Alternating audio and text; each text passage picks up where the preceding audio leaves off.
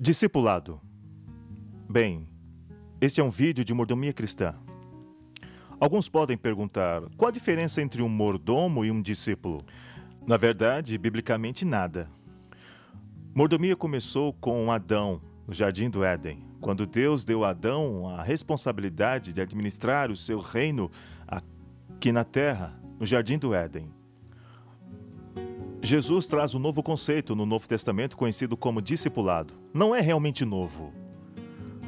Quando pensamos nisso, simplesmente quer dizer andar com Deus. Mas ele dá um modelo de algo radicalmente diferente. Então, quando falamos sobre discipulado, estamos falando sobre mordomos que aprenderam a andar com Jesus. Mordomia cristã não é só quando damos dinheiro, não é como administramos o dinheiro ou dizimamos e ofertamos. Mordomia é este estilo de vida de parceria com Deus. Bom, isto resume o que é discipulado. No grego original, a palavra discípulo simplesmente quer dizer aprendiz ou estudante. De fato, tem um membro na minha igreja que é grego, e quando eu cheguei aqui e comecei a enfatizar o discipulado e falar de sua importância, ele disse: E qual a importância disso? Só significa estudante? Bom, sim e não. Hoje a palavra grega quer dizer estudante, mas nosso conceito de estudante é muito diferente do que era antes. Vamos para a classe, escutamos um professor. Nos tempos bíblicos e nos tempos gregos antigos, estudantes eram pessoas que seguiam um mestre. Na comunidade judaica, seguiam um rabi, alguém que era tão próximo ao rabi que havia uma expressão que diz coberto com o pó do rabi andavam tão próximo a ele que o pó que ele levantava ou chutava ao andar cobria os discípulos. É uma questão de um íntimo relacionamento. É andar com aquele mestre, aquele professor, dia após dia. De fato, para ser um discípulo, para ser um estudante daquele tipo de mestre, você teria que se comprometer a fazer qualquer coisa que esse mestre mandasse. Lembra de como Jesus ensinou?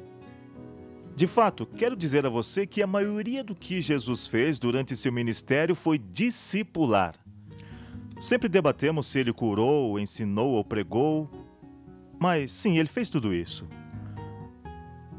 Mas passou a maioria do tempo com seus doze discípulos, que se tornariam líderes da igreja primitiva. Por quê? Jesus percebeu que poderia agir muito mais através dos doze do que poderia sozinho.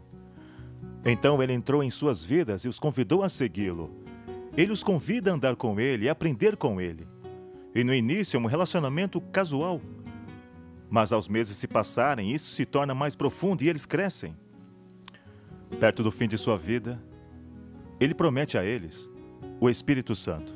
E em João capítulo 14, na conversa final com seus discípulos, começando com o verso 16, Jesus diz: E eu pedirei ao Pai, e ele lhes dará outro consolador. Ele continua falando sobre como os deixará, mas não os deixará órfãos. Ele virá outra vez e eles o verão de novo. O resto do mundo não verá porque não conhece, mas eles o verão. Ele não está falando da segunda vinda, quando todo olho verá, mas sobre quando o Espírito vier. E no verso 20 ele diz: Naquele dia, quando o Espírito Santo descer, o Consolador vier, vocês saberão que eu estou no Pai, vocês estão em mim e eu em vós. O discipulado mudaria só de andar com Jesus. Estar com Jesus para ter Jesus habitando neles. Falaremos mais sobre isso em outro vídeo. Mas o que quero é definir discipulado para você. Um discípulo é aquele que anda com quem o ensina e se torna submisso a esse mestre para se tornar como o mestre.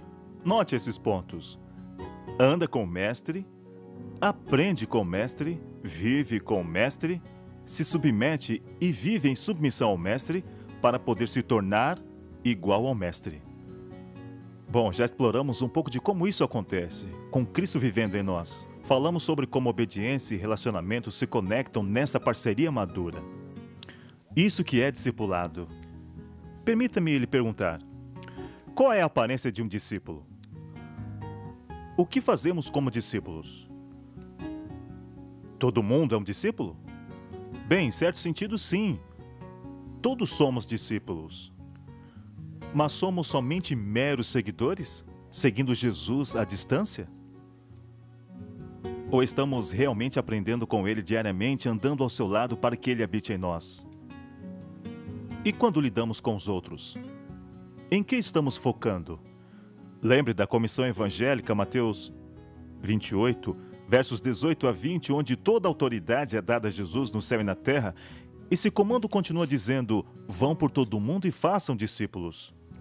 O único imperativo ou comando em forma de verbo nestes versos é fazer discípulos. Como? Batizando-os e ensinando-os a absorver o que Deus tem mandado. E ele prometeu: Estarei com vocês até o fim dos tempos. Não é sobre ensinar, não é sobre pregar e nem mesmo sobre batizar. Esses são só passos no processo de fazer discípulos. Jesus convocou sua igreja, convocou a você e a mim a fazer o que ele fez, fazer discípulos.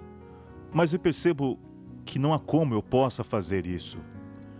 O que eu faço é andar ao lado das pessoas e ajudá-las a abrir o coração para Deus para que Ele as transforme. Quando ela aceita Jesus, tenho o privilégio de dividir com elas as boas novas de como viver com Jesus, como fortalecer sua vida, como se aprofundar com Deus e experimentar Jesus em sua vida diária. Então, o que é discipulado? Discipulado é a arte de tornar a vida de uma pessoa em uma parceria crescente com Deus.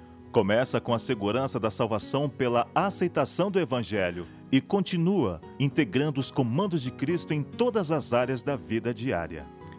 Você e eu temos o incrível privilégio não só de ser discípulos e andar com Jesus, temos o privilégio de ajudar e fazer outros discípulos, ajudando-os a se tornarem discípulos.